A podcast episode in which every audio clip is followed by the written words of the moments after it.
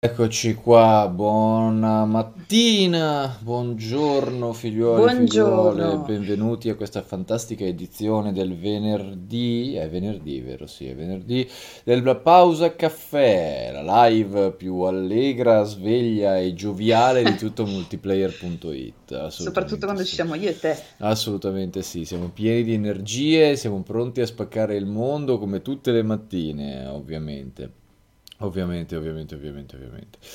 Allora, spero stiate bene ragazzi, oggi sono un po' di news,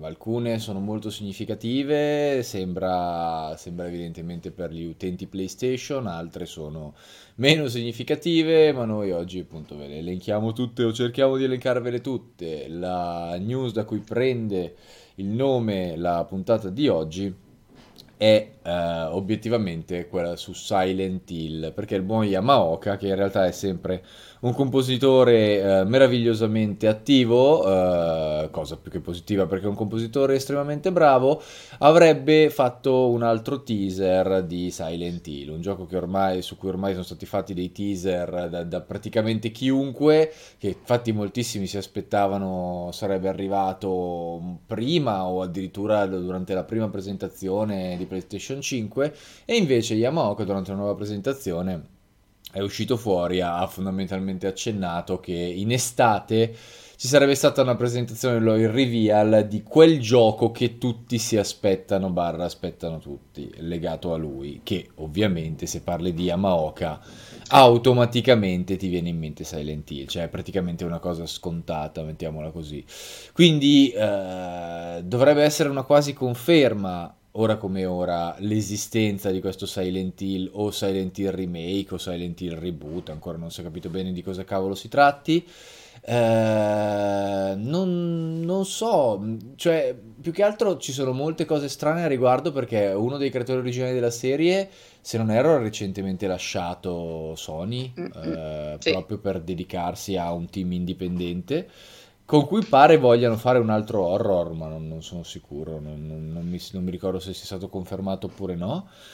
E nel caso del nuovo Silent Hill le voci che si sono susseguite sono pressoché infinite, cioè c'era chi diceva ci hanno rimesso Kojima che si è riappacificato con Konami, c'è chi dice no è una stronzata, c'è il team originale al lavoro su un reimagining dell'originale del primissimo Silent Hill, no in realtà stanno facendo un remake totale tipo Demon Souls del primo Silent Hill, e non si capisce bene quale sia il progetto, cosa ci sia in ballo, cosa stiano facendo, però evidentemente lo scopriremo in estate, sarà giugno, sarà luglio, sarà agosto, chissà. E ovviamente se uno dice in estate pensa a giugno e pensa all'E3, perché quella di norma è la fiera in cui vengono tirate fuori le bombozze. È vero che le tre quest'anno, come esattamente l'anno scorso, non sarà plausibilmente fisica, quindi sarà digitale.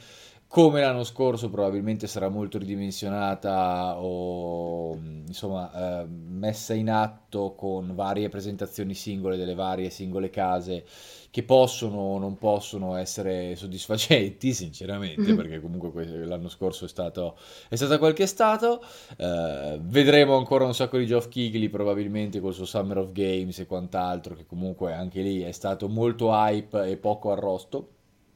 E mi aspetto periodo giugno-luglio, sinceramente.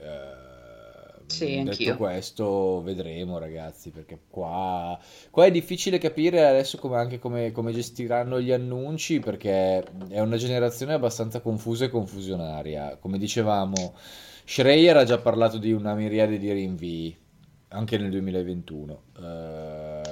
PS5 è venuto fuori che ha problemi di produzione perché non mi ricordo quale componente è difficile da recuperare, sei conduttore, qualcosa del genere, ma fondamentalmente c'è una componentistica che è difficile da recuperare in larghi numeri per PlayStation 5, quindi non possono aumentare la produzione rispetto a quella che c'è adesso, quindi la produzione di PS5 rimarrà stabile e bisognerà aspettare le varie tornate, non c'è molto altro da fare, tanto che se non erro si parla di marzo prima di una nuova batch abbastanza importante di console. Questa cosa qua a livello di generazione gli farà molto male, perché è vero che le vendono tutte non appena escono, però la difficoltà nel trovare una PlayStation 5 potrebbe spegnere facilmente l'hype del lancio, soprattutto se si considera che appunto la console al momento ha pochissimi giochi. Quindi non so sinceramente come andrà avanti, hanno bisogno sicuramente di annunci abbastanza importanti ed è un eventuale Silent Hill è significativo, quindi ok, perfetto. Quindi vedremo. Non so cosa ne pensi tu, Ale, cosa pensi che faranno con questo Silent Hill, se credi che sarà un remake, se credi che sarà un gioco nuovo della serie. Io punto su piuttosto un reimagining che non un capitolo nuovo, oppure se è un capitolo nuovo deve essere proprio qualcosa che ricomincia la saga da, tra virgolette, da zero, cioè nel senso un nuovo punto da cui poi ripartire. Di sicuro non credo che Kojima si sia riappacificato con Konami. No, anche secondo me quella proprio la escludo tipo sì. A priorissimi. Quella mi sa di minchiata titanica, sì, assolutamente sì, anche perché l'avremmo saputo probabilmente dai social in 3-2-1. Punterei sul reimagining, mi ispira di più il fatto che possa esserci un reimagining che non un capitolo nuovo, da cui poi magari creare capitoli nuovi successivi, quello sì, però appunto sul reimagining. Sì. È quello più probabile sinceramente e va bene così, cioè, ci spero anch'io in un reimagining, potrebbe essere comunque tanta roba se fatto come Dio comanda, assolutamente sì. Qua nel frattempo abbiamo varie altre news, è morto il cofondatore e CEO di Zenimax, Robert Altman. Ci sono un po' di news importanti. Una delle cose più grosse effettivamente uscite nell'ultimo periodo è l'acquisizione di Gearbox da parte della parent company di THQ Nordic, che è roba grossa, gli è costata anche 1,3 miliardi, tipo, forse di 1,8 miliardi, no, mi sembra 1,3 miliardi, comunque Embracer Group se li ha assorbiti. Ovviamente è arrivato il solito Randy Pitchford, probabilmente con un tasso alcolico superiore a quello che doveva avere, che ha detto aspettatevi cose incredibili, sconvolgenti, strabilianti, che vi faranno saltare la testa, e noi siamo qua tutti ad aspettare queste cose sconvolgenti, straordinarie. Detto questo, è assolutamente vero che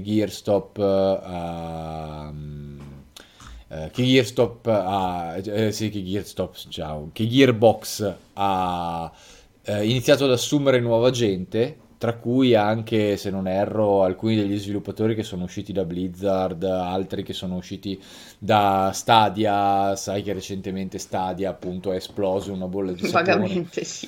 Ecco, e quindi sembra che stiano assumendo gente perché stanno chiaramente facendo nuova roba, cosa non si sa. Plausibilmente ci sarà un Borderlands in attivo perché comunque è la loro serie più venduta e più nota, ma non so dirti poi per quanto riguarda il resto. Il fatto che siano stati assorbiti da Embracer Group comunque potrebbe voler dire che non verranno più pubblicati da 2K.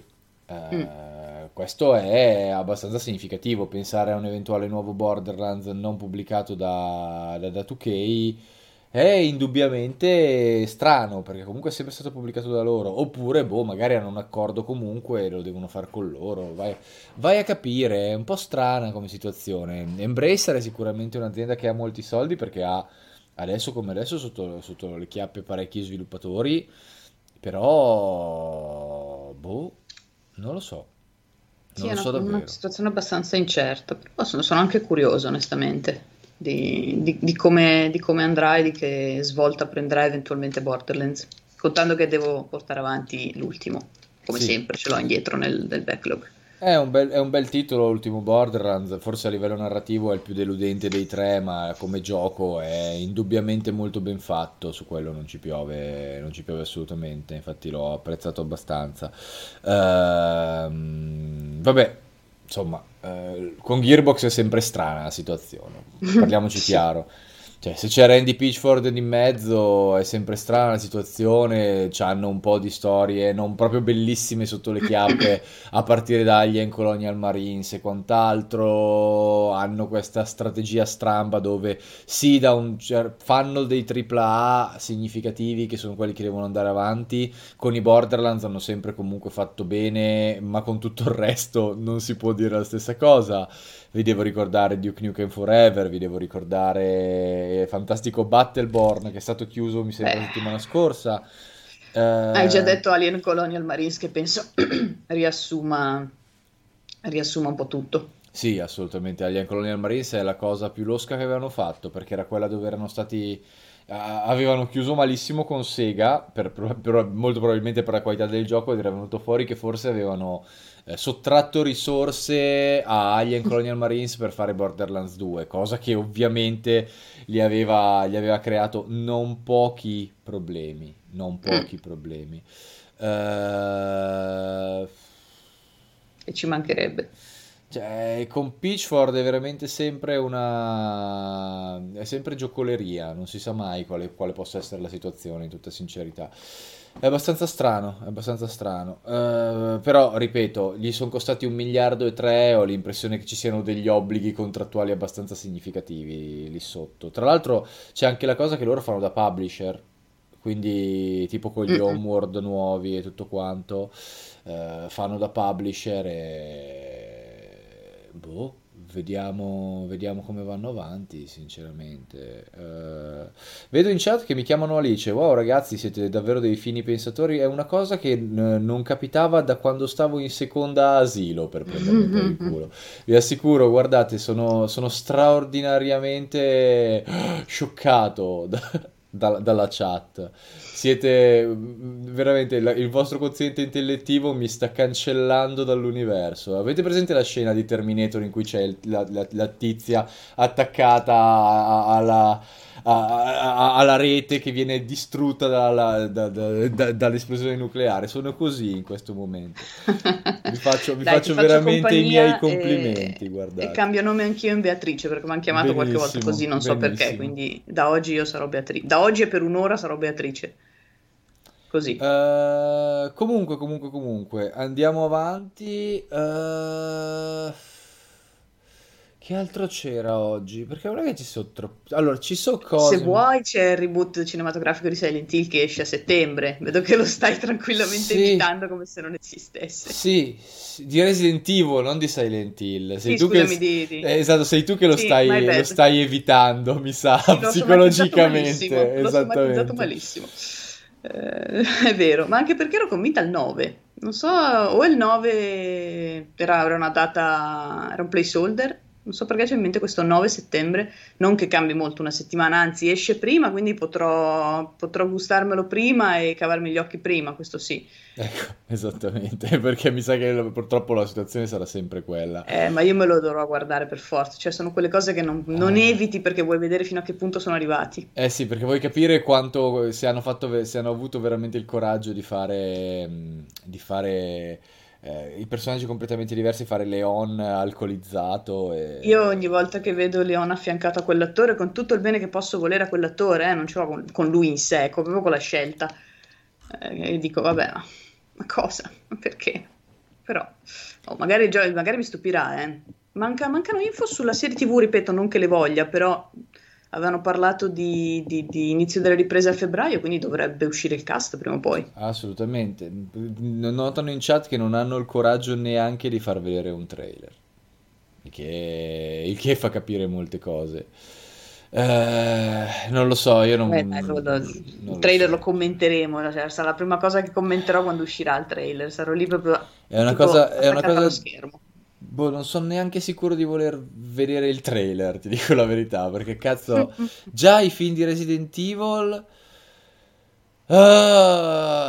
sono sono quello che sono, mettiamola così, sono un po' quella roba in cui il regista, che è Anderson, si fa i segoni a quattro mani da solo per far vedere la Jovovich che fa le mosse di karate contro i non morti e sono cose brutte, già di per sé sono cose molto brutte. Il primo ancora era godibile, ma c'aveva già le sue cazzate, poi lì dopo sono proprio il male assoluto. Questo che doveva inizialmente essere quello rifatto, migliorato, perfezionato, in realtà è la solita vaccata, perché hanno sempre questa tendenza a no, noi non possiamo fare delle cose fedeli ma rimaneggiate all'opera originale, no, noi dobbiamo americanizzare tutto e quindi il personaggio di Leon non è abbastanza interessante se non è un orfano ubriaco, tipo una roba che, tra l'altro, cioè Leon praticamente ora è crispo che si dà all'alcolismo, lo sappiamo, però sì, anche Leon, se uno guarda i film in CGI, alla fine arriva che ne ha piene le palle e si dà al bere anche lui, ma perché non prendere quelle parti? Tanto Leon si dà al bere, lo fa dopo, cioè, ma... nel senso, sì, no. Si poteva anche tranquillamente fare, no, fare così, cosa, nel senso, è invece una cosa strabiliante. È strabiliante. Ma gli americani hanno questa tendenza, non mi viene la parola, a stravolgere le cose, ma anche solo essere americani. Sì, ma prendi anche i giochi originali, cioè hanno inserito nella localizzazione di non ricordo quale gioco, i primi però, la White Umbrella, che non esiste. No. Non esiste, c'era, mi pare, la White Umbrella, una divisione che loro hanno deciso, ma proprio dalla localizzazione non diceva quella cosa, loro hanno deciso di chiamarla White Umbrella, creando ovviamente un sacco di confusione. No, così come hanno fatto sopravvivere Nicolai già nell'originale, che si diceva, lui ha scritto un report, no, la versione giapponese diceva che era scritto da un'unità dell'Umbrella, non da Nicolai. Nicolai era morto già nell'originale, okay, a prescindere, cioè Capcom, ma perché fanno le cose all'originale. No, fanno le cose a caso, sempre fatto le cose a caso, sempre fatto le cose a random, sempre fatto le cose semplicemente per fanno esplodere le cose gli americani, fanno le esplosioni alla Michael Bay, quella roba lì. Quando si tratta di curare come Dio comanda le cose è sempre il delirio. Vedo, tra l'altro, ci sono uscite un po' di recensioni, vabbè, c'è la mia di School, c'è quella di Nioh 2 e Bluefire, non so ancora cosa sia, Populous Run è mobile, e poi c'è Werewolf di Apocalypse Heartblood, che ieri mi hanno detto di guardare un trailer e mi è bastato, sembra un gioco, cioè, c'era il commento migliore del trailer era se fosse uscito negli anni 90 sarebbe un classico. Guarda, mi sento quasi offesa che non hai guardato la mia live di 2 ore con quello. No, non l'ho proprio no, visto. Avevo sentito solo che era una roba brutta. Esatto, Genmod scrive, sembra The Hulk per PlayStation 2 ma con licantropo, solo che ragazzi è il 2021 e la cosa è un po' preoccupante, già The Hulk per PS2 non è che fosse sto capolavoro, quindi insomma la vedo, cioè almeno fosse stato, non lo so, Prototype con i licantropi, capito? Magari era comunque una cosa un po' arretrata per oggi, ma almeno era divertente, invece non è neanche quella cosa lì. Esatto, io però so che lo porterò alla fine, lo platinerò, perché tanto si platina da solo, e poi lo metterò via, e lo gioco solo perché ci sono i lupi.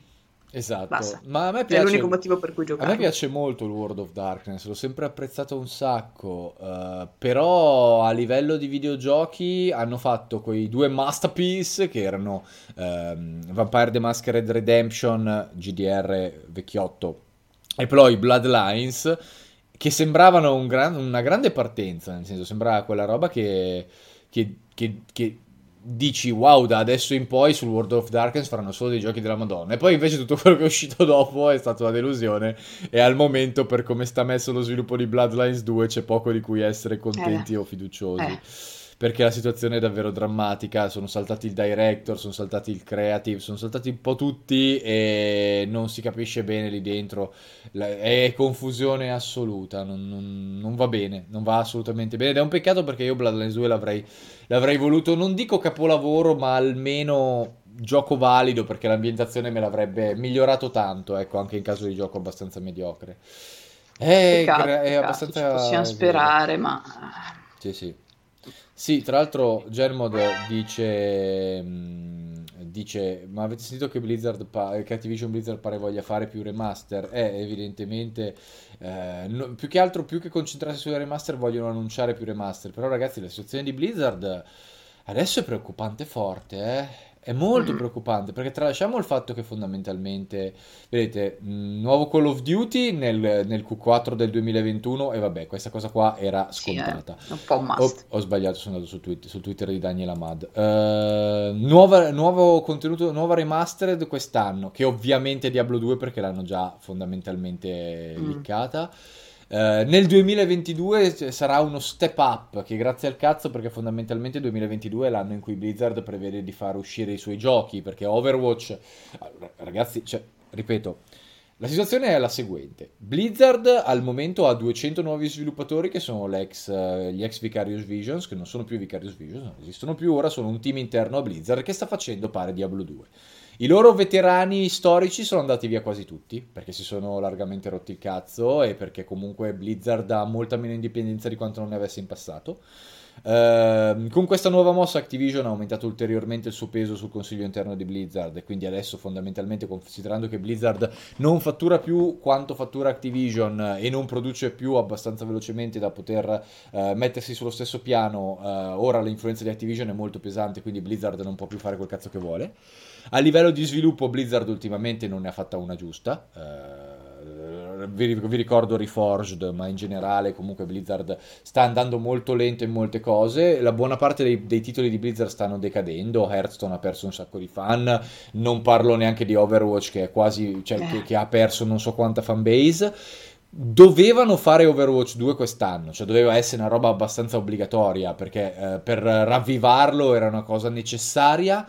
Non solo pare che lo sviluppo di Overwatch 2 non stia andando avanti velocemente, ma che sia previsto per il 2022, quindi tutto quest'anno non lo vediamo, e è allucinante perché non c'è la benché minima hype sul gioco, perché quando lo hanno presentato, a tutti gli effetti hanno presentato Overwatch paro paro con un nuovo engine, che per carità sarà sempre una versione migliorata dell'engine originale, e nuovi personaggi e un horde mode che dovrebbe essere il single player, che io mi chiedo, ma cazzo, sei Blizzard, con le risorse di Blizzard, ma per fare un horde mode, dei personaggi nuovi e un miglioramento dell'engine, possibile che ti servano 4 anni? Qual è come può essere grave la situazione a Blizzard se non riescono a portare a termine neanche una cosa del genere e non riescono a rinnovare il loro gioco? E nel frattempo Overwatch è completamente fermo, perché non sta facendo niente, non si sta aggiornando. Gli sports, esatto, Synapsis dice la roba di Overwatch era tipo uno dei più grossi, delle più grosse leghe esports mai create, buttata completamente nel cesso. Perché poteva essere una cosa, cioè, ripeto, bastava fare una roba alla League of Legends, e invece hanno letteralmente buttato tutto nel cesso, hanno smesso di investirci. Ora io capisco che al momento gli esports stiano arrancando per la questione coronavirus, che rende tutto necessariamente in digitale più faticoso e più problematico, però cacchio, cioè sembra veramente che branchino nel buio, che i loro settori produttivi abbiano dei problemi gravissimi. Il tutto mentre devono fare un remake di Diablo 2, stanno facendo Diablo 4, che a questo punto chissà quando cazzo arriverà. Che poi, ripeto, c'è sempre questa cosa che dall'altro lato c'hanno un Path of Exile 2 fatto da 4 stronzi, che sembra dal trailer molto più ispirato e complesso di Diablo 4. Che se ci pensi è una cosa che ti fa veramente cadere le braccia un po', sì, un po' tanto, sì, in effetti. Mamma, Blizzard come sta ridotta. Io spero di sbagliarmi, io spero che veramente esca Diablo 4, sia una roba talmente eccezionale da farmi dire ok, no, va bene, non è vero, hanno ancora dei team di sviluppo abili, però la vedo grama, Ale, la vedo molto grave, e mi spiace perché, ripeto, da persona che con Blizzard c'è cresciuta, vederla in questo stato è una cosa che mi fa del male fisico, molto molto male. Sì, Sì, sì, sì. Io recupererei una domanda che hanno fatto un paio riguardo a Biomutant. Sì. Che semplicemente chiedevano cosa ne pensassimo ora che Biomutant esiste, cioè nel senso ha una data d'uscita, eccetera, eccetera. Io sono sorpreso che esca quest'anno, devo dire la verità, non me l'aspettavo, perché loro sono comunque pochissimi e hanno risorse molto limitate. Vorrei crederci, ma la verità è che è un progetto spaventosamente ambizioso, in mano a un team estremamente piccolo. E quindi magari è una. Mi aspetto che sia uno di quei giochi super cacciaroni, magari super divertenti, ma mi aspetto che sia anche molto buggato e rottarello. E secondo me inferiore alle aspettative di molti che già lo danno come il Breath of the Wild, strambo capolavoro. No, secondo me, ragazzi, sarà un gioco molto cacciarone. La mia speranza è che sia molto spassoso. Nonostante, ma mi aspetto che esca e abbia un sacco di problemi. Di norma. Mi sbaglio raramente con queste previsioni. Se anche fosse così, cioè se anche fosse un gioco valido senza essere straordinario, ma molto libero, molto cazzone, molto spassoso, con un po' di problemi, a me andrebbe benissimo. È più o meno sono più o meno le aspettative che ho. Non sì, so se... sì, ci sta, ci sta. Io leggevo ieri l'articolo di IGN che l'hanno provato oltreoceano. E sì, sostanzialmente diceva che era un Breath of the Wild, cioè mirava a essere quello, però mirava a essere anche tante altre cose, secondo chi ha scritto. Quindi ovvio che l'opinione è quella che è, nel senso è la sua, potrebbe essere vera o meno. È di IGN, quindi è quella che è, ragazzi, non mi preoccupate. Parlava di Mad Max, Far Cry, cioè ci inseriva dentro anche questi, non me li ricordo tutti, erano 3 o 4. Poi diceva appunto che ci sono un tot di tribù con cui dovresti fare le alleanze, e in questo gli sviluppatori sono un po' ispirati a Shadow of Mordor e il sistema Nemesis. Ci sono 3 elementi portanti del gioco, di cui mi ricordo solo 2, mi spiace. Uno è l'albero della vita, l'albero del mondo, insomma quello che regola tutto l'universo di gioco, e l'altro è il passato del protagonista, il terzo me lo sono dimenticato. E gameplay sì, puntano a farlo un po' cacciarone da quello che si è capito, quindi ci sta che possa essere, nonostante appunto eventuali bug, eventuali rotture, possa essere divertente in tal senso. Io sono curiosa perché se ne erano completamente perse le tracce, però non è necessariamente una cosa negativa, nel senso magari loro hanno voluto lavorare senza clamore, ecco. Sì. E ci può stare. Sono curiosa di provarlo, sono curiosa di capire che cosa ne verrà fuori. Vedremo, lì è un terno all'otto. C'era una domanda interessante sugli esports di Valve che diceva: secondo voi nel 2020 il 2020 è l'inizio della fine degli esports in favore di un intrattenimento online più casual? Valve, il 2020 purtroppo è stato un po' l'inizio della fine per molte cose, per ovvie ragioni. Gli esports sono stati duramente colpiti perché per ovvie ragioni i tornei in locale sono morti e sepolti, e quella roba lì è brutale per tantissimi sport, specialmente per i picchiaduro, perché i tornei di picchiaduro ora sono praticamente solo online, ma ragazzi, quando c'è di mezzo la latenza e c'è di mezzo l'online è un problema. Li puoi fare soltanto con giocatori locali e comunque non è la stessa cosa, e gli unici che sono in parte sopravvissuti è stata la Street Fighter League, perché è preparata, controllata in Giappone, in location chiuse con team predefiniti. Non è un bel periodo per gli sports, temo che purtroppo non potrà tornare a essere un bel periodo per gli sports finché questa situazione non si concluderà, e ci vorranno ancora vari anni purtroppo. Si spera di tornare il più presto possibile in una situazione in cui i tornei tornino una realtà, però ragazzi la vedo grama. Indubbiamente molte realtà legate agli sport sono crollate e rimarranno morte, e dovrà esserci una sorta di ripartenza generale, probabilmente mista tra cose costruite quasi completamente attorno all'online e cose costruite in locale ma molto controllate, un po' più limitate, ecco, mettiamola così. No, non è un bel periodo neanche per lo sport, esatto, ma mega non è un bel periodo, credo, per un cazzo di niente proprio, cioè credo che sia proprio un cazzo di periodo di merda per qualunque cosa, con sto coronavirus e tutto quanto, sinceramente. È un'atrocità, è veramente un'atrocità. La notizia del giorno comunque me l'hanno ricordata in chat, ed è l'accordo Sony Kadokawa, Perché molta gente è lì che dice wow, Sony Kadokawa. Allora ragazzi, per chi non lo sapesse, Kadokawa è una compagnia gigantesca in Giappone che si occupa prevalentemente di manga e intrattenimento, e ha comprato tempo fa From Software, cioè From Software è di Kadokawa adesso.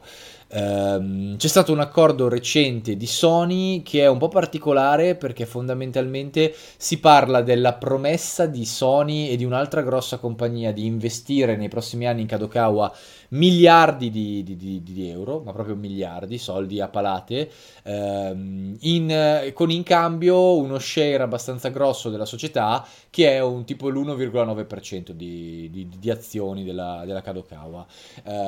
La comunicazione ufficiale parlerebbe di accordi tra Sony e Kadokawa per creare nuove proprietà intellettuali in collaborazione e sfruttare le proprietà intellettuali preesistenti. Ora, si parla quasi sicuramente di un accordo che può valere per tutto, perché anche Sony è molto poliedrica, quindi può comunque agire in campo anime, film, intrattenimento e quant'altro, ma...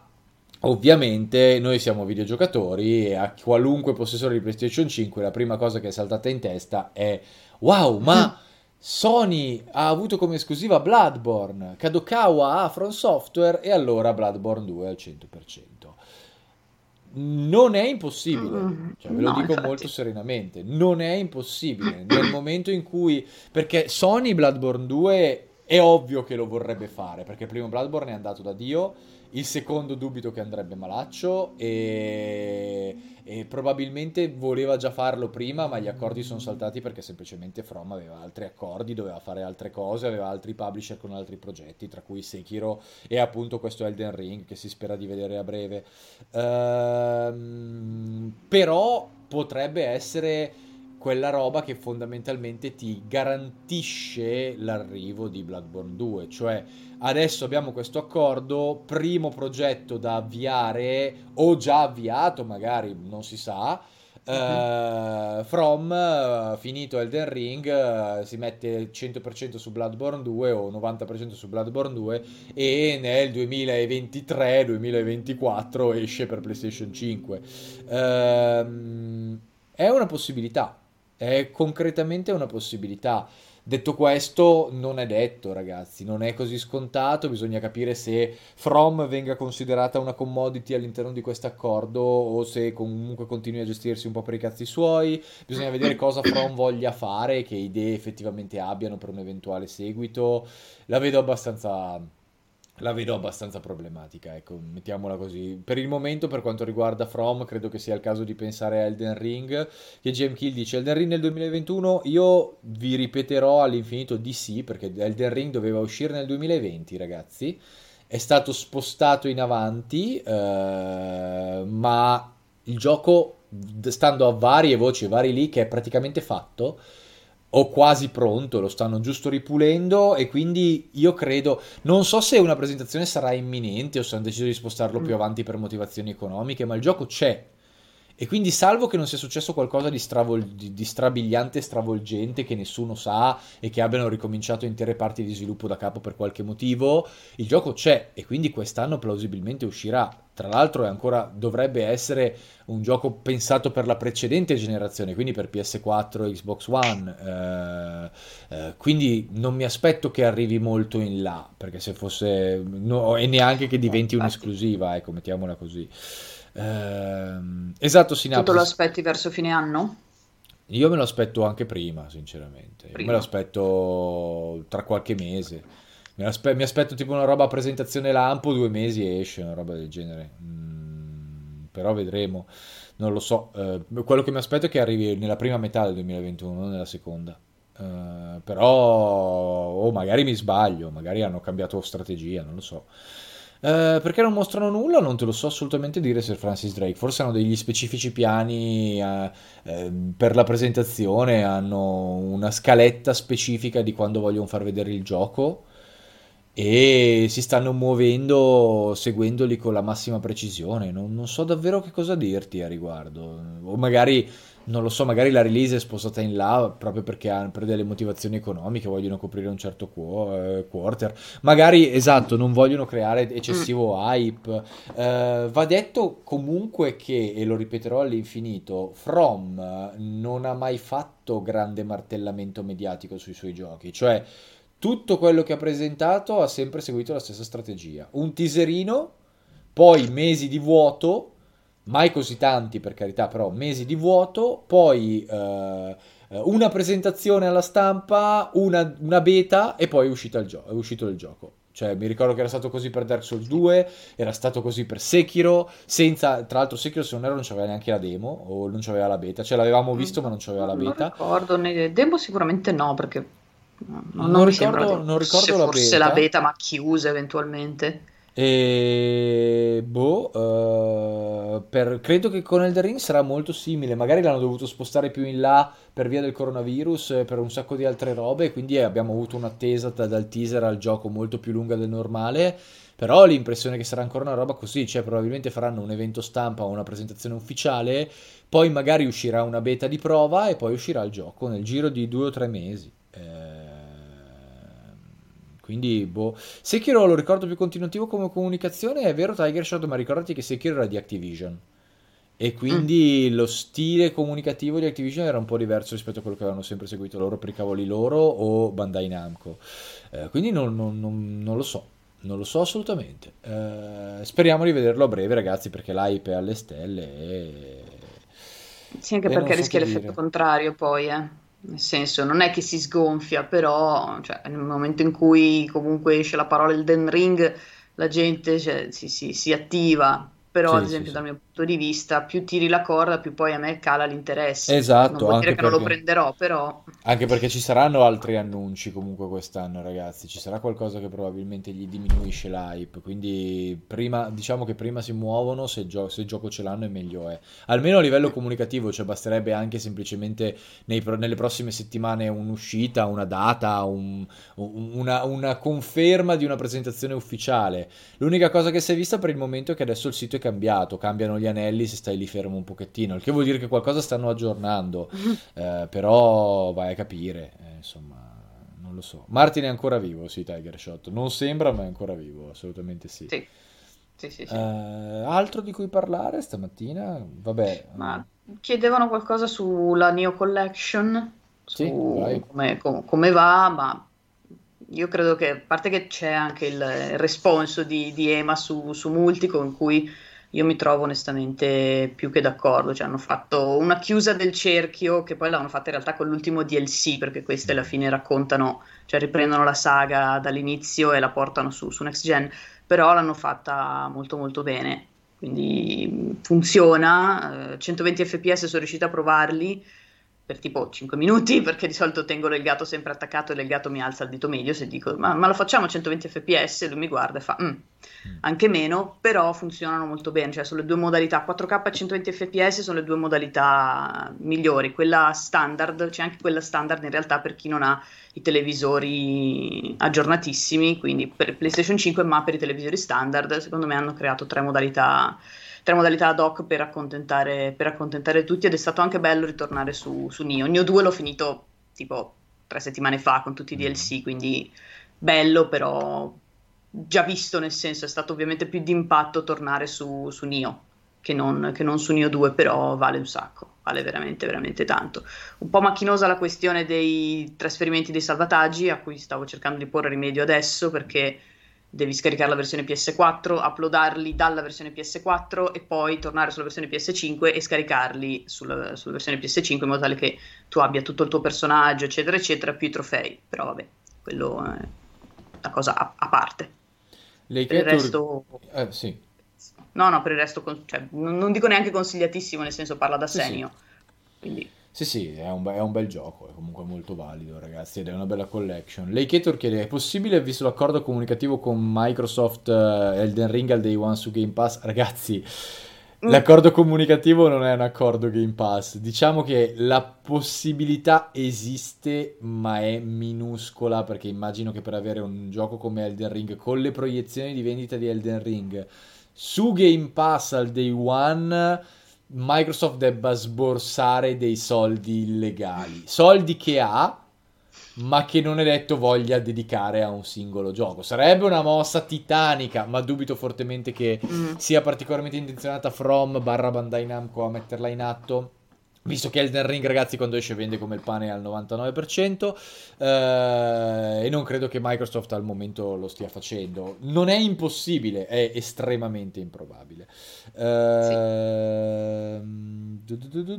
Anche perché, ricorda Sir Francis, non ci sono nemmeno i Souls. No, esatto, non ci sono nemmeno i Souls. Salepanariello dice: ma Doom Eternal è più difficile di quello del 2016 o sono più scarso io? No, è più difficile, è estremamente più complesso, perché devi sfruttare lo switch delle armi costantemente per sfruttare le debolezze dei nemici per avvantaggiarti, ed è pensato per essere più impegnativo, proprio per spingerti a utilizzare un certo tipo di gameplay che funziona diversamente da quello del Doom Eternal del 2016, cosa che me lo rende una figata atomica, perché quel gameplay è letteralmente l'applicazione del gameplay da pro del Doom del 2016 al sistema normale, ed è geniale, cambia completamente l'esperienza per la maggior parte dei giocatori ed è estremamente brillante come è stato applicato, però lo rende un gioco più impegnativo, quello sì, assolutamente sì. È più difficile Nioh 2 o Sekiro? Sekiro, mega Shira, assolutamente Sekiro. Ragazzi, è sempre quello il punto. Nioh, esattamente come i Souls, è un gioco rompibile, perché con certe build e sviluppando il personaggio in certi modi e farmando oggetti, il tuo personaggio può diventare una roba rotta completamente, che disintegra e bypassa completamente la difficoltà del gioco. Sekiro non può venir bypassato. Sekiro ha un livello di difficoltà elevato che rimane sempre quello, con una certa progressione, facendo tutti i contenuti e i boss in un certo modo lo puoi finire molto più facilmente di quanto sembri, perché comunque ci sono sempre dei trucchi e delle strategie che ti facilitano le boss fight e quant'altro, ma sono cose che non sai all'inizio, che devi capire, che di norma le sai soltanto quando fai un po' di esperienza. Il primo impatto è molto più impegnativo e è una difficoltà che non puoi bypassare, perché non c'è un sistema GDR sotto che ti permette di romperla. Non esiste quella cosa lì in Sekiro. Lo puoi aggirare, ma non lo puoi rompere. Questo lo rende automaticamente più difficile di qualunque Souls. Poi, essendo un gioco strutturato quasi esclusivamente sui riflessi e su un sistema di parry istantanee, ci sono dei giocatori che molto, molto ferrati con i giochi ritmici o con o che hanno i riflessi molto pronti, che lo trovano più facile dei Souls, ma è una stretta minoranza. Come gioco è molto più difficile dei Souls, molto più impegnativo, proprio perché non è una difficoltà aggirabile in alcun modo, ed è comunque un paletto di difficoltà molto elevato, ragazzi, molto più elevato, spanne più elevate più elevato di quello che c'è in commercio, mettiamola così. È molto più impegnativo, però è un tipo di difficoltà differente, tra l'altro, che ripeto, dipende molto dal giocatore, perché ci sono giocatori molto bravi con giochi che riguardano riflessi e ritmi, che Sekiro lo trovano una cazzata, però ripeto, per avere quel tipo di ritmo devi essere proprio portato, nel senso.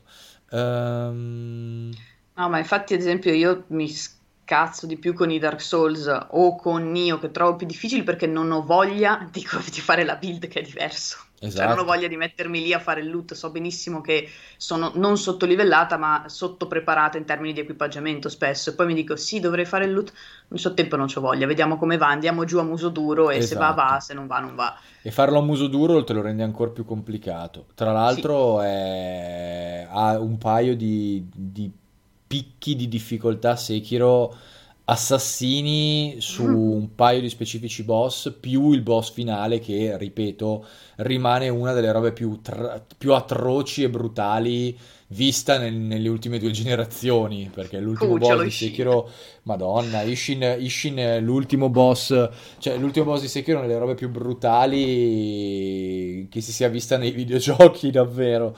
È veramente cattivo.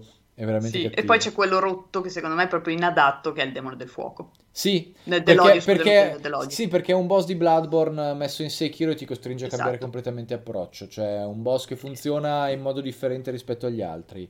Sì. E comunque rispetto a Isshin l'ho trovato una strozzata, cioè proprio... Io ti dico, riesco a battere Isshin senza HUD, tutto quello che ti pare, non riesco più a ribattere il demone dell'odio, cioè, ho dei seri problemi, non so perché.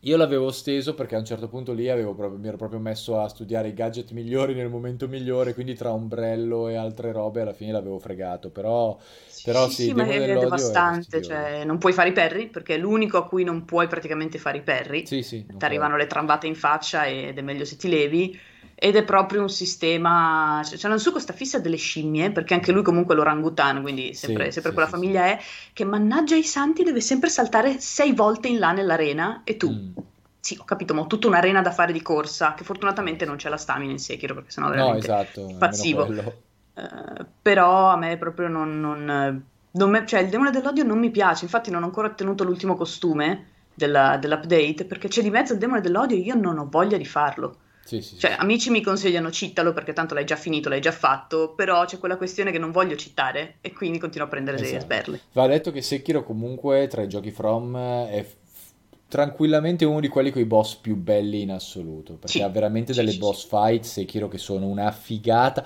ma proprio non solo come meccanicamente, perché poi meccanicamente hanno tutte delle grosse similarità per via del sistema, anche se sono molto diverse tra loro, ma artisticamente cazzo le boss fight di Sekiro sono una cosa che mamma mia, la falena e Isshin stesso e anche Genichiro sul tetto, cioè sono delle boss fight veramente spettacolari, mamma mia, persino Gyobu sul cavallo è una figata, cioè, la scimmia è spettacolarissima, cioè, sono veramente belle da vedere, sono eccezionali, non so se le definirei meglio di Bloodborne, Governator, perché anche in Bloodborne ci sono alcune boss fight strabilianti, però Sekiro è un altro di quei giochi dove vedi che a From Software magari non sono dei draghi col comparto tecnico, ma madonna, hanno degli artisti spaventosi, sono incredibili. Sì. Poi vabbè, io lo ripeterò sempre, il mio preferito per tutta una serie di fattori è Emma.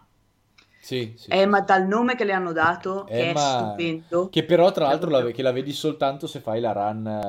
Esatto, run azura, se sei uno stronzo, perché io non voglio trovare una persona che alla prima run ha dato ragione. Esatto. Ragazzi, se c'è qualcuno esca da questa chat perché veramente non potete aver dato ragione al gufo alla prima run, ti prego. Esatto. A parte che non gli si dà ragione mai, cioè lo fai solo in virtù del boss fight. Lo fai per fare le boss fight, perché nessuno può dare no, lei che non si dà, vedi, esci dalla chat, non si dà ragione al gufo. Cioè come fai a dare ragione al gufo, ma mai nella vita, cioè proprio mai, che poi quando tu fai quella boss fight e arrivi alla fine, quindi quando batti M, batti Shin, tu ti rendi conto, anche se non è mai detto, che il gufo ha ucciso Genichiro, perché gli ha preso la spada dell'immortalità, non te lo dicono tra l'altro, io sono arrivato dopo 2 anni, e secondo me l'ha ucciso tra l'altro in malo modo, cioè non ha fatto uno scontro onorevole, perché il gufo è proprio incapacitato di far quella roba, secondo me l'ha fatto. Perché non, cioè, non è detto in realtà, però dopo 2 anni mi sono accorta che lui utilizza una certa spada e io sono lì che sono cose belle che anni. Sarebbe stato figo vedere in un DLC che non vedremo mai purtroppo. Allora perché... il DLC di Tomoe, io sono sempre lì che voglio il DLC di Tomoe, ragazzi, cioè, e invece mi sa che ci attacchiamo tutti altamente a sta Tomoe, perché purtroppo con Activision, come detto ragazzi, il fatto che il publisher fosse Activision ha reso la comunicazione e l'approccio a Sekiro un po' diverso, proprio perché Activision funziona in modo differente da Bandai Namco e da quello che fanno normalmente From Software, ma al contempo rende il futuro di Sekiro abbastanza improbabile, perché pare sia stato proprio un una tantum che nessuno si aspettava, è andato anche meglio di quanto Activision si aspettasse, nonostante io mi sia stupito moltissimo del fatto che Activision abbia dato carta bianca a From Software, questa cosa qua non me l'aspettavo, e quindi meglio così assolutamente, e quindi non credo che vedremo un DLC, perché credo che basta. Dopo Sekiro il rapporto con Activision si sia concluso / rotto. Voci dicono rotto in modo non particolarmente idilliaco, tra l'altro, spero non sia così. What surprise. Esatto, però è sempre così. Cioè, è sempre problematico, perché comunque, ragazzi, il mondo dello sviluppo giapponese e ciò che i team giapponesi vogliono fare raramente coincide con i publisher e i desideri dei publisher occidentali. Wow. Che strano, chi l'avrebbe mai detto? E nel caso di Activision, che è proprio un publisher che funziona in modo completamente differente dalla filosofia di gaming di From Software, credo che le cose si siano fatte tese e infuocate abbastanza in fretta. No, ha venduto benissimo Gem Kill. Sì, ha venduto un sacco bene. Sì, No, ma è un peccato, perché Sekiro ha quella meccanica delle campanelle del Buddha che ti permette di fare DLC infiniti. Sì, cioè, tu non hai bisogno di giustificazioni, hai le campanelle del Buddha, basta, ti basta e t'avanza. Cioè, puoi fare Tomoe, puoi tornare ai tempi di Isshin originale, quando il lupo era giovane, puoi fare quel cazzo era che bambino, puoi fare quello che ti pare. Cioè, c'è un nuovo boss, ma perché? Perché sì, cioè, che te frega, ci sono le campanelle del Buddha. Potevano veramente sfruttarlo, per una volta sarei stata contenta che sfruttassero il brand fino. Puoi vedere lo scultore da giovane, puoi fare quella parte in cui Isshin affronta lo scultore, magari sei tu e non Isshin, vabbè, quello un po' tirata per le orecchie, però puoi fare Tomoe, io ribadisco, torno sempre lì. Puoi fare tanta di quella roba che veramente è un'occasione sprecatissima. Io puoi fare quel cazzo che vuoi. È rimasta male. Sono rimasta veramente veramente male, perché era il gioco perfetto per essere spremuto, e non sono mai contenta quando vengono spremuti, ma in questo caso sì, perché aveva tanto da poter raccontare con un espediente che era lì. Quindi. Esatto, però come ben sappiamo, ragazzi, lì è andata come è andata, e buona. Ora, ripeto, speriamo che con Elden Ring le cose siano differenti. Sekiro è il miglior battle system di From per voi? Per me sì, però è personale. Non lo so, perché comunque Sekiro è un action, ragazzi, praticamente è un action puro con elementi GDR molto limitati. Invece i Souls-like e anche Bloodborne sono dei GDR action con elementi GDR molto marcati. Non so se preferisco quello di Bloodborne o quello di Sekiro, perché quello di Bloodborne l'ho sempre apprezzato molto, ma è oggettivamente meno tecnico. Sono comunque dei combat system non straordinariamente complessi ed elaborati, ragazzi, perché comunque i combat system da action veramente elaborati li si vede negli action puri di altro tipo, negli stylish action, in titoli della Bayonetta e la Devil May Cry. Sekiro è più action rispetto ai Souls, ma diciamo che per quello che hanno fatto i combat system sono combat system differenti, non necessariamente peggiori, sono molto più accessibili ma al contempo molto più particolari. Io li apprezzo tutti i combat system dei Souls, ovviamente quello che preferisco è Bloodborne, perché è quello che ha introdotto i pattern dei boss a 360 gradi e avendo sempre giocato i Souls in destrezza l'ho sempre apprezzato moltissimo. Però sì, tra tutti forse Bloodborne è quello che mi ha divertito di più. No,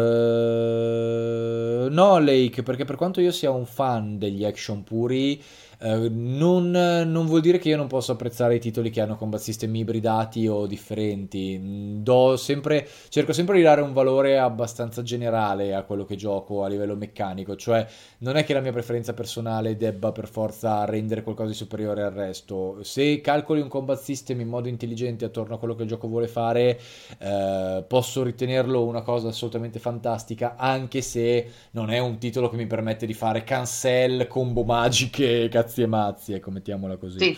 Che poi è uno dei motivi per cui adoro anche Monster Hunter. Esattamente, Monster Hunter è un titolo che ha delle meccaniche molto particolari per un action, però straordinariamente diversificato di arma in arma, che è il motivo che me lo fa amare. E poi con Rise hanno fatto delle robe che mi fanno andare in brodo di giuggiole, assolutamente lì. Io sono un grosso fan delle meccaniche, ragazzi, ormai mi dovreste conoscere dopo anni. Io sono uno che quando le meccaniche sono fatte bene e i sistemi sono intelligenti vado fuori di testa, però il sistema deve essere intelligente, deve essere fatto bene, deve essere adeguato e ben adattato alla struttura del gioco.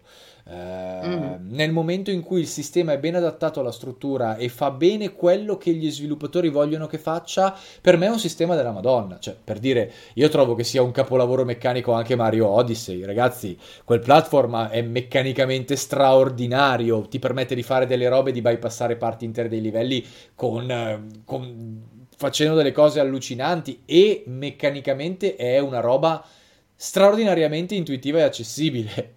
Però è un capolavoro meccanicamente, cioè non c'è niente da dire. Anche Mario Kart 8 sembra la roba più semplice del mondo e poi in realtà ha un gameplay strabiliante, cioè non c'è molto da girarci attorno. Infatti c'è la gente in chat che dice persino Genshin Impact, chi se lo sarebbe mai aspettato che Pregianza giocasse un gacha, perché il sistema di sviluppo mi esalta tantissimo, è molto intelligente, il sistema di sinergie lo trovo fantastico e il gioco nella sua semplicità è molto divertente da giocare, perché a livello di gameplay, a livello strutturale lo hanno fatto molto bene. Ragazzi, ripeto, a me fan cagare i gacha e il sistema dei gacha, sono una cosa che odio a morte, così come odio tutte le questioni legate ai tiri di dado e alle loot box nei videogiochi. Però quel gioco meccanicamente mi piace e strutturalmente mi piace, quindi continuo a giocarlo. È molto semplice, cioè sono tipi di videogiochi che mi esaltano. Tra l'altro Genshin Impact è recentemente uscito Xiao, che sì, è io 5 pulle niente, però ok. Io ho 80 per tirarlo fuori, quel maledetto bastardo, però ne è valsa la pena, perché adesso l'ho buildato ed è veramente...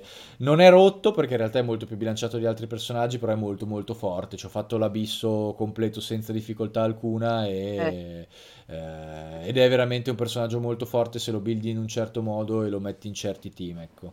Però alla fine della fiera, ecco ragazzi, i veri vincitori, quindi io anche in questo caso, di questa nuova patch sono quelli che hanno pullato per Zhongli quando Zhongli era debole, perché adesso che l'hanno buffato, sì, è vero, adesso che l'hanno buffato è completamente rotto, è completamente rotto. I danni che tira fuori, ma anche i buff ai danni che dà agli altri. L'ho preso.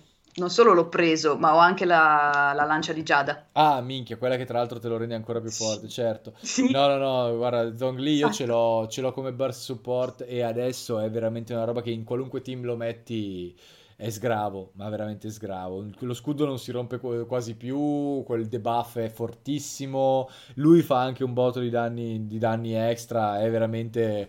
L'hanno veramente buffato troppo, ed è quella roba però che dici, bene, si vede che hanno veramente protestato così tanto che a Mioio hanno detto, vabbè vaffanculo il bilanciamento, buttate, fatelo rotto così non rompono più i coglioni, infatti bam. Sì, assolutamente. Tra l'altro io cos'è che lo stavo buildando? DPS al momento, perché non ne ho nessuno, cioè non ho degli spadaccini ad esempio, quindi mi devo un attimo è vero che ho Razor, ma Razor è lento, fa i danni, Razor non l'ho buildato un terzo e ha 2100 di attacco, Sky... ed è buildato a un terzo, però insomma. Sky mi ricorda effettivamente che God of War ha la patch nuova su PlayStation 5, ma tra l'altro per scaricarla cosa basta fare? Basta che lo scarichi dalla Instant Game Collection e te lo upgrade automaticamente? Mi pare di sì, neanche io l'ho ancora provato. Non ho ancora provato, quasi quasi dopo lo scarico e lo rigioco. Perché God of War, ragazzi, come ben sapete, lo ritengo un gioco bellissimo. Sono molto curioso di provarlo con la patch migliorata. Cioè, appena lo scarichi te lo upgrade automaticamente, Sir Francis Drake. Figo. Quasi quasi oggi lo scarico, allora. Magari stasera lo porto anche in live. Sì? Vabbè, magari stasera lo porto in live. Ci sta.